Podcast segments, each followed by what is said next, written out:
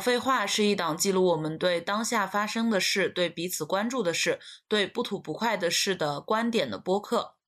我们相信表达就是力量，每种声音都有被听到的可能，哪怕只是听起来让你一笑置之的废话。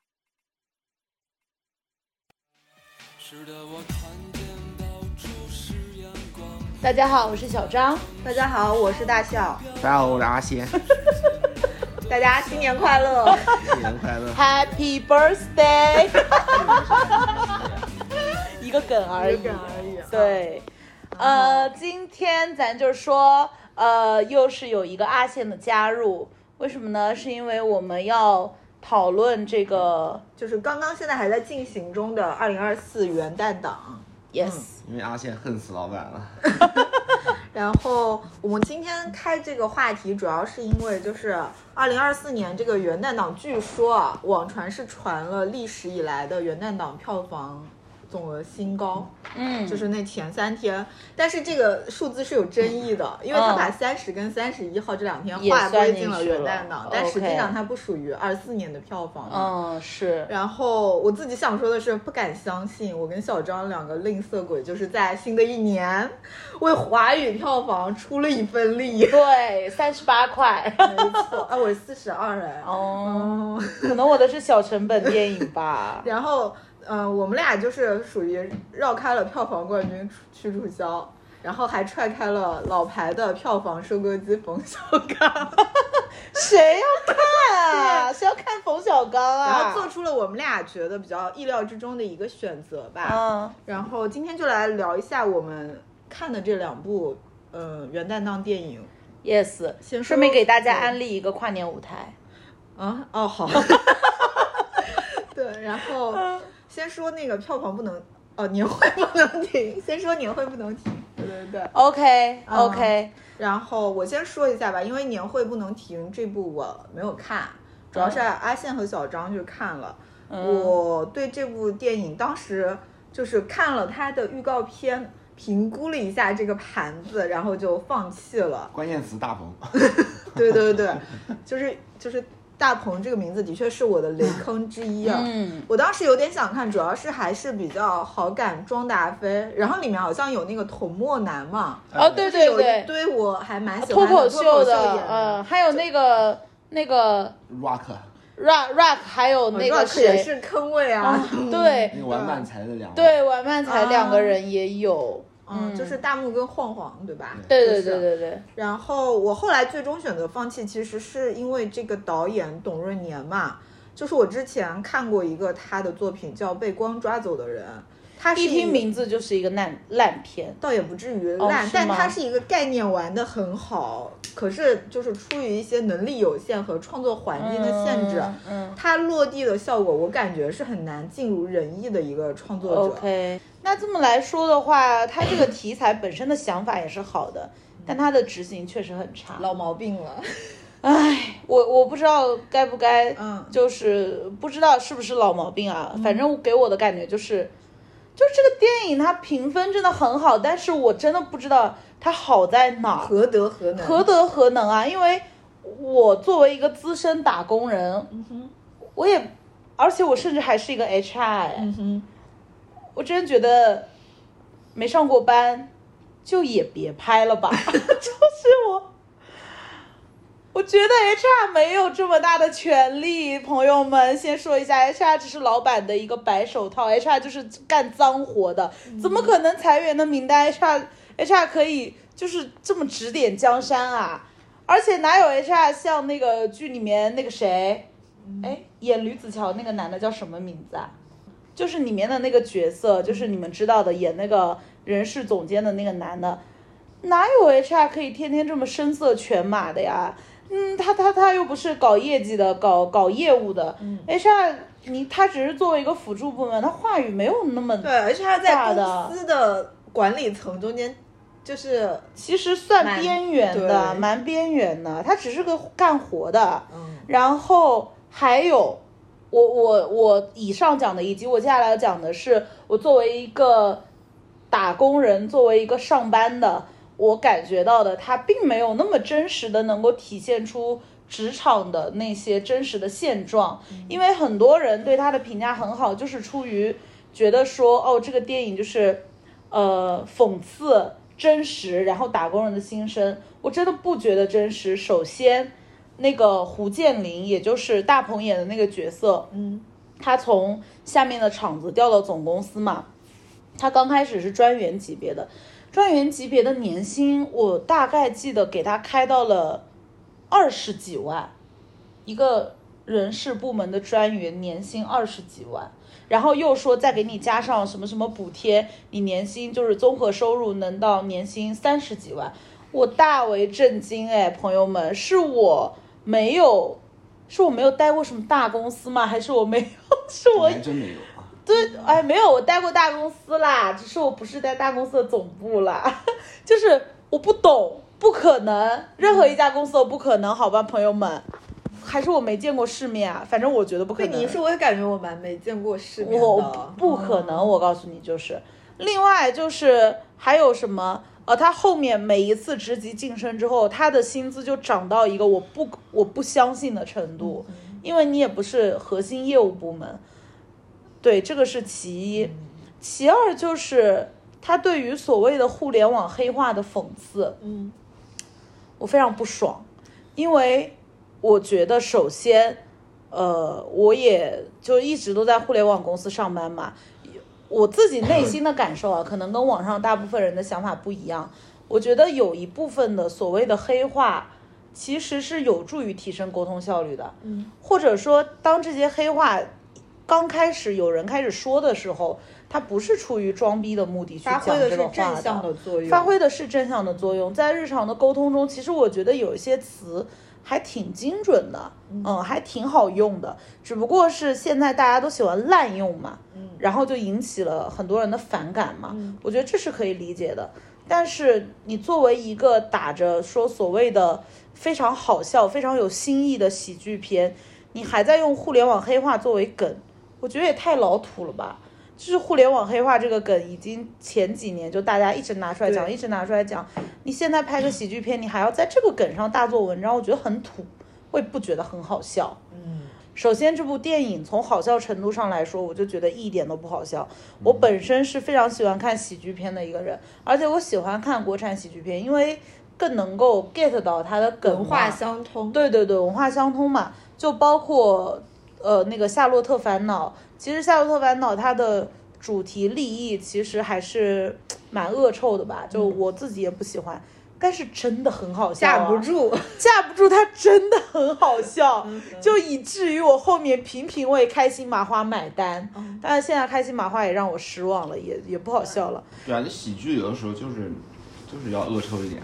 下流一点。哦，是吗好？笑啊，我觉得。对，就是可能可能是这样吧，因为每个人都喜欢讲一些烂梗吧。但是如果一部喜剧它好笑的同时，它的利益也也不让人觉得恶心，那就是级别更高嘛，嗯更高级一点嘛。然后这个剧的话，你单纯从好笑这一点上面来说，在我看来，责任，嗯，对，因为我是抱着很大的期望走进电影院，它又是国产喜剧，又是聊职场的，评价又这么高，然后我看了 maybe 二三十分钟，我还没有笑出来，然后那个时候我就看着阿宪的眼神，我他也没有笑，我就知道了，因为这部是剧，这部电影是我强力要去看的，我就知道 OK 选错了，嗯，哎，可是你们周围的人有笑吗？还只有你们两个不笑？周围的人有有笑，但是我没有觉得大家都有达到爆笑的程度。我旁边一个男的也是一个小青年，也是那种上班的，对吧？然后他也是说。我操，什么公司专员能拿这么高的薪资啊？就其实大家都还蛮困惑的，而且他的那个互联网黑化那个梗，就是首先我刚刚说它很老土嘛，第二个就是有虽然很老土，但是呢，有的时候呃，如果它拍的好的话，也会让人有一种会心一笑的感觉吧。毕竟是跟我的日常生活很贴近嘛。但是它里面用的不精准，你知道吗？就就很像春晚要用网络的梗，但是他用网络梗的同时，他并没有把那个网络的梗用在很精确的地方。就会有一种为了用而用的感觉。就这个剧里面，大家用一些互联网黑话去聊天的时候，我也没有觉得是我们日常生活中会用到的那种方式，就感觉很多的词语都用错意思了，然后就会给我一种导演根本就根本就不懂，他根本就不懂这个里面真正的点在哪儿，然后只是为了想要蹭这个热度，然后硬去加，然后我就不喜欢。以上这么多内容就是。概括来说，就是我对他讨厌的两个点，就是首先作为一个打工人进去之后，发现他职场部分真的很不真实；第二，作为一个想看喜剧的人，发现并不好笑。我觉得一个电影做到这两点就已经是失败了，然后再来第三点，他的利益也让就是令人作呕吧，我就觉得，然后不得不就是引用一下我刚刚在豆瓣看到的一个非常精确的一个点评，说。恶直到宰相，皇帝是被蒙蔽且善的，啊，disgusting，真的很恶心。他就是他到底他到底讽刺在哪儿啊？就是依然他在这，就是咱们这边的这种现实题材的叙事里，他跳脱不出。当你对社会结构发生质问的时候，他还是得跳不出那种。就是总有一个圣明天子来拯救你的那种感觉，嗯，我真的，对呀，我就觉得，因为因为什么呢？就是，哎，我不知道能不能说，就是因为你有没有发现，我们看的一些扫黑除恶的一些电影啊，或者一些涉及到呃一些贪腐的这种电影，它里它里面的所有的反派，它都会设置为副职，它不会设置为正职。哦，是其实是一个道理，是一个道理。但我其实我看到一些扫黑的这些题材的时候，我的感受就是，他最后这个某一个官员或是某一个身居要职的人的陨落，他最终靠的是。比他更高位的人里有一个好人，他是能够来完全压制他，然后把这件事情水落石出的那个人。对，嗯，其实这个电影就还是这种叙事的方式嘛，嗯，就是还是一个民告官，然后最后有上面再有一个青天大老爷出来。呃，帮他主持正义的这样的一个剧情，然后事实上，我觉得在真实的职场中，这样的剧情是不会存在的。嗯，但但他，我刚刚仔细想了一下，他有句话说的挺好的，就是那个呃，潘潘妮嘛，就是小庄演的那个女生，她说这个事情就是要闹得大，因为闹得越大，我们越安全。这个说的倒是对的，因为如果他们不是最终在年会上把这个事情公开曝光嘛。其实大概率的结局就是，那个老板就算知道副总做了这些事，他也不会轻易拿副总开刀，他只会拿小员工开刀，因为把小员工开掉不需要什么太高的成本，也没有什么太大的风险。但是副总跟他之间总归有很多的利益的纠葛，他不会想要去轻易的动他。反正这个给我的感觉就是。非常的不真实，也没有讽刺的很到位，而且我感觉也挺老套的，并并没有评价中说的那种，呃，说的讽刺啊，说的有新意，说真的能给打工人出一口恶气，我也没感觉我这口气被出到哪儿，反而更气了，反而更气了呀。然后整体，嗯，剧情也我也不喜欢，看到后面就有种很 乏力的感觉，就是从它中间突然煽情。就是小庄跟白客，再加上大鹏演的那个三个人，突然在江边，三个人就觉得仰天，就是开始喝多了嘛，就开始煽情，说什么仰天大笑出门去，我辈岂是蓬蒿人？哎呦，脚趾，就是脚趾开始动了，就是那种我命由我不由天那种感觉。我就想说，首先我当时就困惑，这三个人是如何建立起这么深厚的友情的呢？是如何呢？我也没有感觉到他们在前面有受到怎么样大的挫折，怎么样的打压，让他们萌生这样的友情。打工人一般在职场中不都是比较麻木的吗？谁还这么共情这些事情啊？然后突然就开始春晚小品的走向了，你知道吧？就中间非得给你整这么一段煽情的，然后三个人建立深厚的友谊之后，然后剧情又急转直下，开先。内部开始误会呀，开始这那的，然后最后又团结在一起啊，唉，我觉得，我觉得不行。嗯，我说完了，大概就是这样。阿宪呢？你的感受呢？阿宪，阿宪，阿宪觉得这个大鹏演的这个角色啊，他他特别的点，他就很像阿甘，嗯，他很像《阿甘正传》里面的阿甘，就傻不拉几的，然后最后成功了那种感觉。就是一个对社会规则很不敏感，然后只凭自己对，凭自己内心的价值观那种去感觉价值观去做一些事情，然后，然后，然后就是还受到了就是那种真正的欧老钱领导的赏识，然后也也就是搞搞搞垮了就是老钱领导下面的那种邪恶副手，就就整个剧情很点啊，就很像那种。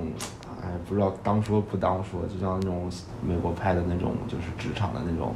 那种小小人物，就是成功的那种职场片了，那种感觉。它里面的一些点的啊，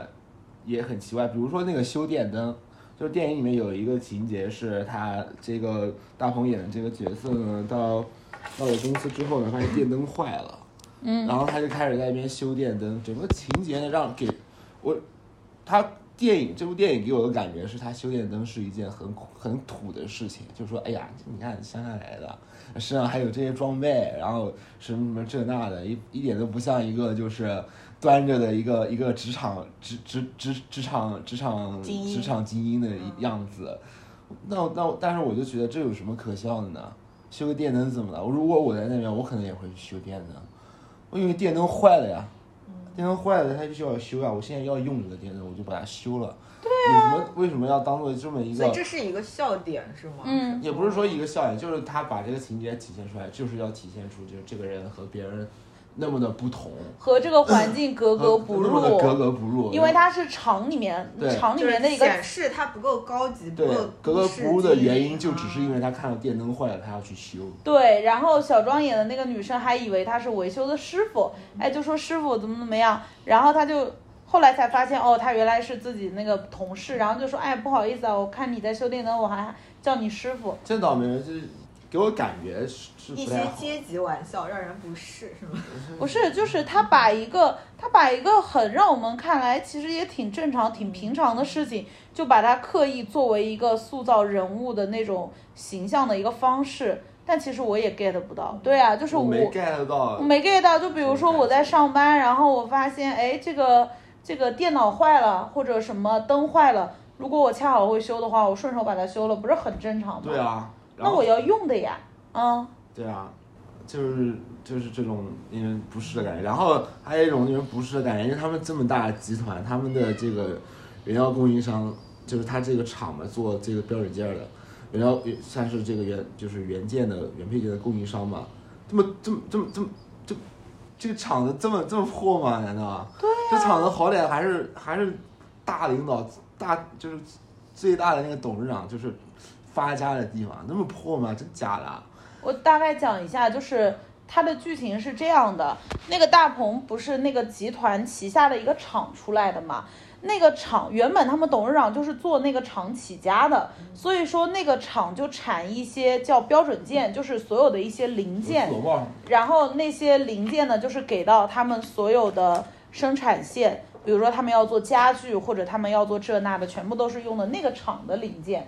他们集团就是被在电影里面被描述的非常高大上的那种大集团，然后那他应该有大量的这种标准件生产的需求，结果他那个标准件厂看起来就像是一个快要倒闭即将的、倒闭的，即将倒闭的非常破的一个厂，而且那个厂还是相当于那个董事长保留那个厂，就是保留了他的创业初心，他梦开始的地方。那你也不把那个厂弄得现代化一点吗？他只是为了体现出那种差异，体现出他原本是一个很破的小地方出来了，到了大集团的那种差异，但事实上已经完全跟现实情况不合逻辑。甚至是最后大鹏他这一出整完了之后，然后呢，那批厂那个厂才进了新的一批呃数控机床，一些现代化的设备。我就觉得可能也许导演做这个安排是为了体现董事长这个人其实也是很虚伪的，对，他口口声声说着那个厂是我的，我我梦开始的地方，对，但实际上那个厂还是很破败。对啊，但是你可以这样去去去设计，但我觉得在剧情上是有 bug 的，因为这么破败的一个厂根本就没有办法生产出他们集团所需要的所有的零件，而且在剧情中，他描述的这个厂生产的零件的质量是非常高的。后面是因为遭人陷害，就是才用一个很次等的零件去替换了他们厂的零件，然后从中捞油水嘛，也就是那个所谓的副总干的事儿嘛。嗯，对，然后包括大鹏说他们厂生产的零件非常高的那一段儿，其实我看了一下那一段剧情，大幕好像是说，哎，我们的零件，他他咬了一下，闻了一下，然后就知道这个零件不是我们厂生产的，那一准段那个那个长度正好适合拍一段抖音。哎哎哎哎哎，对，就是那种就是就是那种咬一口就知道了那种，感觉啊就是那。种主题呢，就是那种就是国企的那种那种老老老老师傅技工老师傅，很牛逼，然后怎么样的，然后正好那个那个长度，嗯，拍个抖音将将好，哦对，拍个抖音将将好，而且这个整部电影就是充满了一种，因为呃一个高级的喜剧，它很多东西是不应该这么直给的，它应该是就是那种暗戳戳的幽默，然后让人越品越觉得嗯。有意思，呃。虽然我不应该对国产喜剧有这么高的要求，但是在我看电影之前，它网上的好评是给我这样的预设的了。期待。对，但是它里面的东西都特别的直给，它的那种主题利益的表达呀，情感的表达，我感觉就是砸在你脸上，哐哐哐砸在你脸上，就给我笑，对，不就不仅仅是笑点啊，就是它的那些价值表达他价值观的、表达人物情感的那些点，都给的非常简单、非常直白，然后就充满着导演的自我感动。嗯，我就想说，这样一部喜剧片，这样一部电影，你们怎么敢说它高级的呀？我不懂啊，高级在哪儿啊？然后啊，我真的不懂，可能是我的问题吧，因为大家都说它很高级喜，欢。而且他塑造的那个就是大鹏，他在原本在那个小小城市的那个场上，到他到了大公司，为了展现出这种反差，给人感觉都不是一个年代，就感觉从八九十年代然后穿越到现代了一样，就是嗯，对对吧？就有这种感觉。对，因为我我我也待过工厂，那工厂里面根本不这样啊，还有就是他最后他是怎么掀起整个剧情的高潮的呢？因为他叫年会不能停嘛，他最后就是办了一个盛大的年会，然后那一帮人呢，就是主角团三个人在台上唱了一首 rap，然后通过 rap 的歌词去展现出打工人的心声。我就开始尴尬了，不瞒你说，听到 rap 这个词，我的意思是，那你这不就是最简单的、最弱智的、最直白的表现方法吗？就是一帮人传达出自己的心声和利益的时候，通过上台唱 rap，然后把这些东西变成歌词，直接读出来，直接讲出来。况且就是那个歌写的也挺难听的。最后我看到那边的我，我就说啊，就这，就是不是强行给我上价值，强行强行给我读小作文吗？就就就就就感觉挺，就是最简单的一个手法吧，你一点点深度都没有耶，啊，挺不行的。因为现在不都是应，就是也不是说现在不都是，就是你你正常的一个好的表达，它应该是比较怎么说呢，无声胜有声的吧，嗯，嗯，然后就就就给我来个这，那无声胜有声挺难的，挺难的。我听你们俩的感觉，讲述的感觉，我是觉得这个整个创作团团队的手法上，其实有很多偷懒了的地方。就是就是譬如说，他用那种传统制造业的衰败和现代的那种集团式的崛起来彰显两组人物形成对照，然后产生一些类似阶级冲突的效果。嗯然后包括呃你说的那种什么，最终把那个中心的情最中心最重要的情节在台上用 rap 说出来，其实跟一个你你安排一个公司开集团大会，然后让男主角上去抢了董事长的话筒。这种说法，这种方法其实也没有本质没有不是没有本质区别，啊就是我感觉从不管从本质还是从表现形式上 都没有区别，因为他们就是抢了话筒去的，你知道吗？就是原本不是他们的节目，他们硬弄的，哦嗯，挺无语的，挺无聊的吧？我感觉这个电影，我也不知道，就是如果他的评价没有这么好，我也不至于这么不爽，对，然后评价还贼好，评价贼好。说什么大鹏带领打工人整顿职场什么的，这个那的。而且我就看到我以前的同事发朋友圈说什么说什么，作为一个 HR 看这个电影汗流浃背了。我也没有汗流浃背，因为我知道跟我没有任跟我这个剧里面的这个这个电影里面的 HR 给我没有半毛钱关系。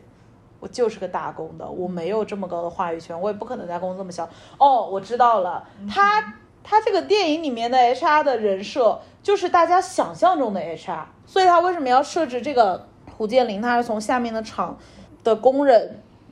进到这家公司的人事部门，我觉得就是充满了对人事部门的想象。年会不能停，国产喜剧烂片能不能停啊？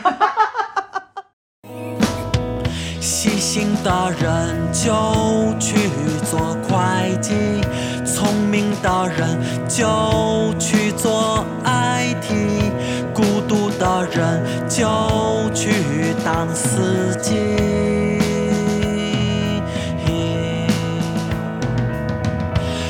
要的人就去打飞机，漂亮的人就去当明星，什么都不会的人只能当领导，当领导，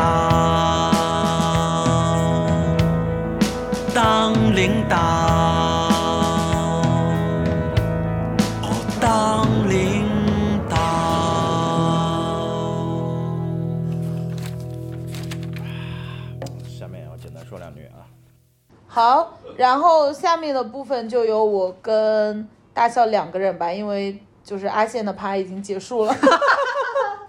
呃，啊现实出出对镜的阿现实出镜，对对。然后下面我们就是要聊一下另外一部元旦档的电影，叫《金手指》。对，因为呃，如果说年会不能停，它属于元旦档的一匹黑马嘛，它刚呃它上映前应该不会有人太关注到，但是它上映之后，就是不管是口碑还是票房，都有了一个不错的一个表现。那么金手指就属于它在上之前应该也是备受瞩目，因为刘德华加梁朝伟这个组合应该没有人会不期待。但是它上了之后，似乎它的口碑并没有达到大家预期的效果。然后这一部我是还没有看，然后大笑老师去看了，嗯，金手指是我在元旦档就是的第一选择吧，算是。嗯。嗯，因为怎么说呢，我看到现在，我可以先说一下我整体的观感，就是差不多，我也不能说它是烂片，嗯。但失望是还是比较失望的。嗯、整体算是一个六十五到七十的这么一个分数，怎么说？但它我觉得以它的体量跟配置来说，算是为整个二零二三年的港片在大陆市场的全军覆没画了一个句号。哈哈哈，是，啊，就是、嗯、这个倒是真的，嗯，就是金手指，我当时为什么会是我的第一个选择呢？一个就是它原就是原型题材是香港十大奇案里的唯一一个经济案嘛，嗯我当时就会觉得经济犯罪的话，它像以前那种什么雨夜屠夫那种很奇观性的噱头就会相对少一些。对我已经非常非常厌烦看到那种血淋淋的房间里，然后有女人的没穿衣服的尸体在到处乱丢的那种画面了。而且我就是因为他的导演庄文强也是《无间道》的编剧嘛，哦，我就觉得，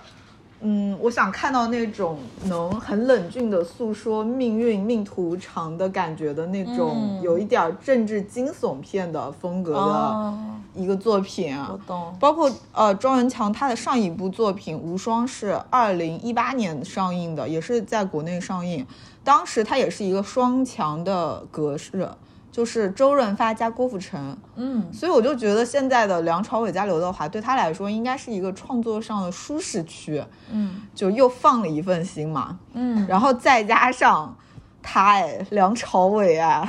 就是就是除了摆渡人、无名还有捉妖记，我们没有对他失望过，所以我会他演了《捉妖记》啊，他好像演了《捉妖记》的第二集，然后当时也是被大家满脑门的问号，就是、有这么缺钱吗？被人绑架了就眨眨眼之类的。对，然后我就先说一下金手指，我觉得还是比较优秀的部分，嗯。就是技术环节，它的摄影也好，剪辑也好，包括演员的表演，就是可能不是大家想象中的最佳水准。但梁朝伟跟刘德华以及一系列配角，你也能感觉到，起码人家没有教行货，嗯是比较认真的，拿了自己的心力在演的。对。然后它里面其实有一些很有趣的转场，嗯因为它的整个故事的叙事节奏相对还蛮快的。它讲的是一个诈骗犯，就是呃，在六七十年代左右吧，到达香港以后就开始呃，在香港的经济体里边搞一些借壳上市，然后趁着股票大收的时候做局，然后赚了很多很多的钱，敛财了一百多亿。但是结果当股市垮掉的时候，小股民颗粒无收的一个故事。然后我觉得它有一些在时间线里有一些转场，是给去年内娱一些奇葩转场爱好者的导演打了一个比较好的样，就是你也可以在这个上面玩一些技术跟巧思，但你首先你就是得有这个金刚钻，你才能做得到，就是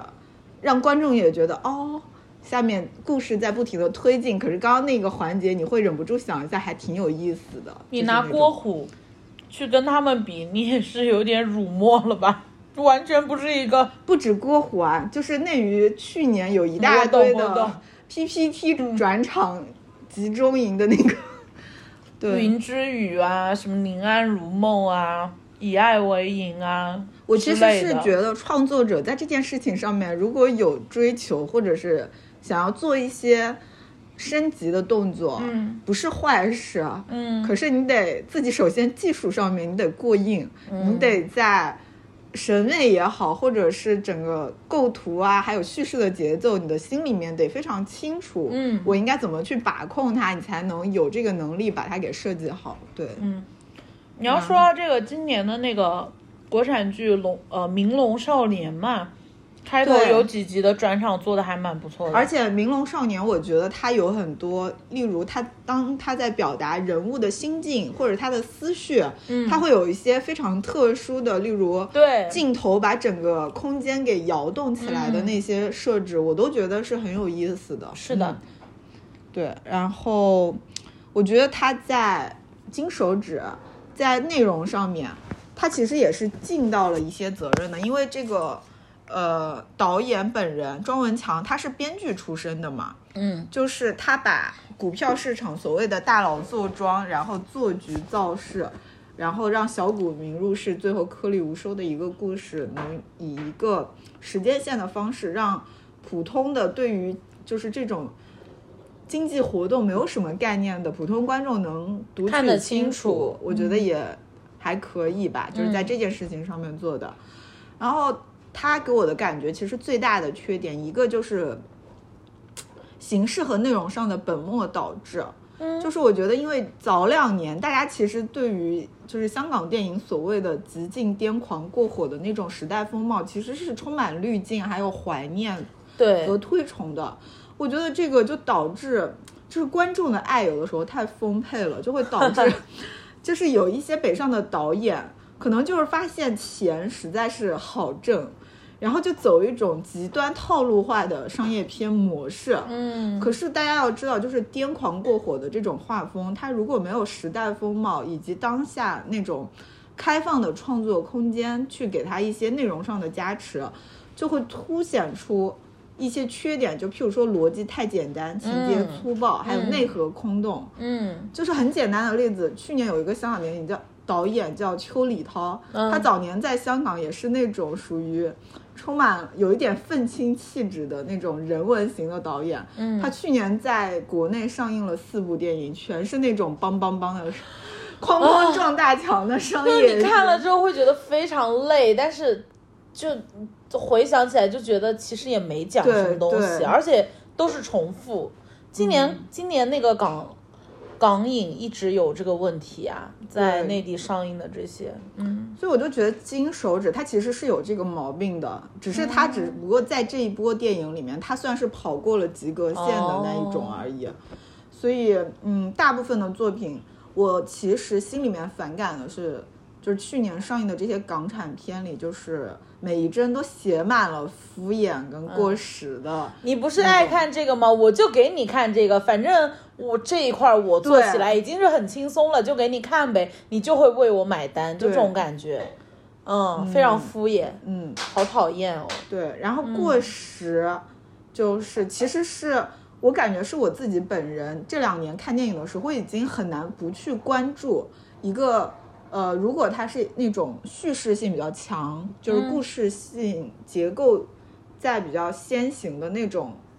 类型的电影，我就很难不去关注它的女性角色的设置哦以及叙事方式。嗯我就不说这个电影它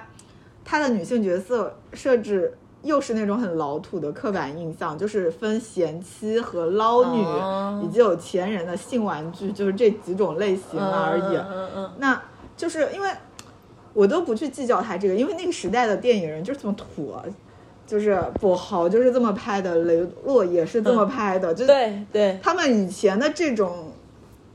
就是人物类的传记片，他们无非就是这样。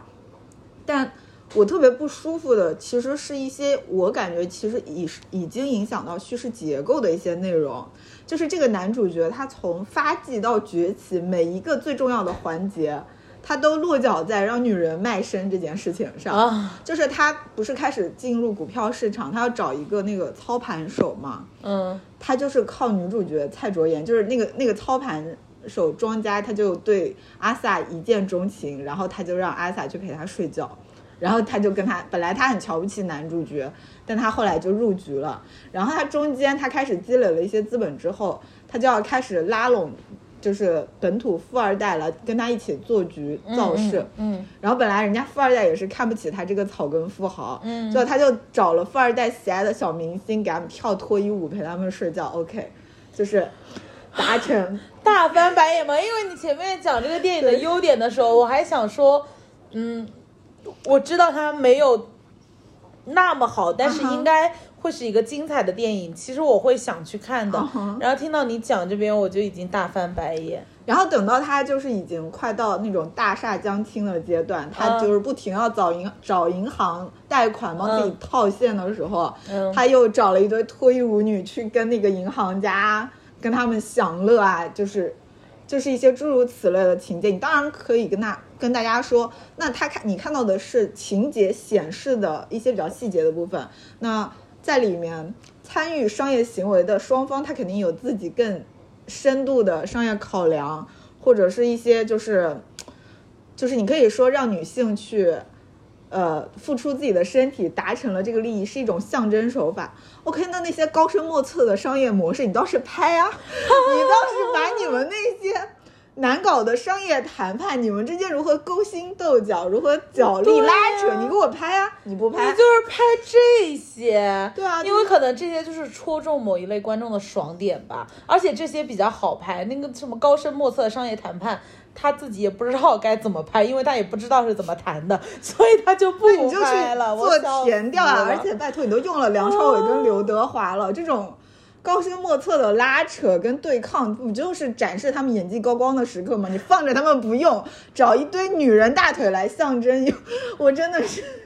我就是真的是看好不懂。拍的非常的浅薄，就让我想到那个《以爱为营》里面，呃，那个那个白鹿演的那个女记者嘛，当然它本身就是一个爱情片，嗯，但是呢，他讲到那个女记者去采访嗯。男主角去采访实验的时候，呃，实验是一个总裁嘛，嗯。呃，他描述的白鹿是一个非常专业、非常厉害的记者，但是一到采访环节，嗯，就是是没有采访的内容的，段交响乐就开始对，一段配乐，然后镜头就拉远，你也听不到他在说什么，因为导演他根本就不会写，他也懒得认真去写，其实就跟你刚刚说的差不多。对，就是他那个东西让我感觉就是香港哎，整个九零年代整个亚洲的金融中心，如果各行各业没有女人愿意卖身去陪这些人睡觉，整个经济就垮了。你们想炒股票、想做局、想骗钱，一件你都完不成。气死吧！对啊，我就觉得整个香港经济体最后是被他们给睡垮的，无语。我服了。对，然后嗯，我就觉得其实现在大家判断电影的可看性的一个底线，似乎已经变成了它这个它到底过不过时，或者有多过时。嗯，就是整个元旦档。你说比这个金手指恶臭的电影有吗？有的，曾经的贺岁大爹冯小刚，他拍了一个极端彰显老男人幻想的这么一个电影。实不相瞒，整个《非诚勿扰》系列我都不喜欢，嗯哼因为我觉得他从就是他第一部什么的，应该口碑还不错。嗯，从第一部开始就是老男人的幻想，我从头到尾可能是我浅薄吧，我对不起，我就是喜欢年轻男生的肉体，好吧，我浅薄，我肤浅，但从头到尾我也 get 不到舒淇为什么会喜欢上葛优，嗯，可能第一部、第二部放的时候我年纪太小了吧，第一部、第二部我看过，可是我也没有发自内心的接受这对 CP 过。对，第三部就更不用说了。就可是就是让我感觉的就是 OK，我们的新时代没有人 care 冯小刚拍什么对对对对没有人讨论他。大家如果想骂爹，我们有新的爹，就是陈思诚。陈思诚说：“你们这个播客是不是没有我 就进行不下去了？”陈思诚是我们的精神股东。虽迟但到，陈思诚，就是整个《非诚勿扰》的宣传期，我不知道你有没有感觉，就最有存在感的一次是虞虞书欣的夹子音，哎呦，冯冯小刚真的该谢谢虞书欣，实不相瞒，对，给会高低得给虞书欣磕一个。他虞书欣表现的越做作，他心里越开心。就是嗯。我是觉得，如果我们想看这种油腻的爹味视角，然后对于女性身体、精神奇观性的描绘，我们已经有陈思诚了。就是如果更高阶一些的导演，有一些赚钱以外的追求，或者是你们觉得自己的生职业生涯还没有完蛋到这个地步的话，可不可以加加油、帮帮忙，不要再搞这种东西了？对，然后这个就是我，而且其实我我比较难过的一点其实是，就是疫情之后嘛，其实整个香港电影工业的环境是不好的，嗯，就是金手指这样子体量、投资和配置的电影，是英皇公司这种血挺厚的公司才才能够做的。能够把它支撑起来的，就是嗯搞一个这种配置的电影其实不容易，然后对，你最后就这，哎，但我说实话，我感觉观众还是有些许进步哎。嗯哼，因为我说实话，如果金手指放在，嗯，比如说他跟追龙那个时期吧，哦追龙多少年了？七八年有了吧？对，嗯我对差不多，哦他应该还行，对吧他的票房跟口碑会比现在好很多。我说实话，我觉得造成这个现象呢是整个二零二三年香港电影在内地市场给观众嗯造成的一些创伤导致的，大家不再信任他们，不再相信也不期待他们了，就是爱会消失。凭什么不消失就是啊你给我什么了，我就要爱你。所以我就觉得整个元旦档其实是挺让人难过的，就是对，嗯，无论是年会不能停，就是董润年、大鹏他们代表的这种新世代，拿捏住了新一代观众的这些创作者，还是像梁朝伟、庄文强他们这一批代表了老牌权威的一些经典创作者，嗯。都没有拿出非常让人眼前一亮、是的，对得起一个新年开局的表作现品，对，嗯，所以我会觉得，就是虽然他创造了所谓的票房的新记录，可是他在观众电心里应该也就是矮子里面挑将军吧，我觉得算是，嗯，嗯对。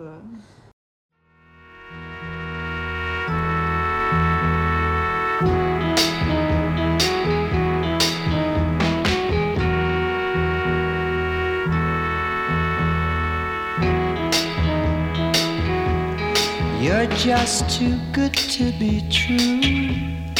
Can't take my eyes off of you. You'd be like heaven to touch. I wanna hold you so much. At long last, love has arrived, and I thank God I'm alive. You're just too good to be true. Can't take my eyes off you.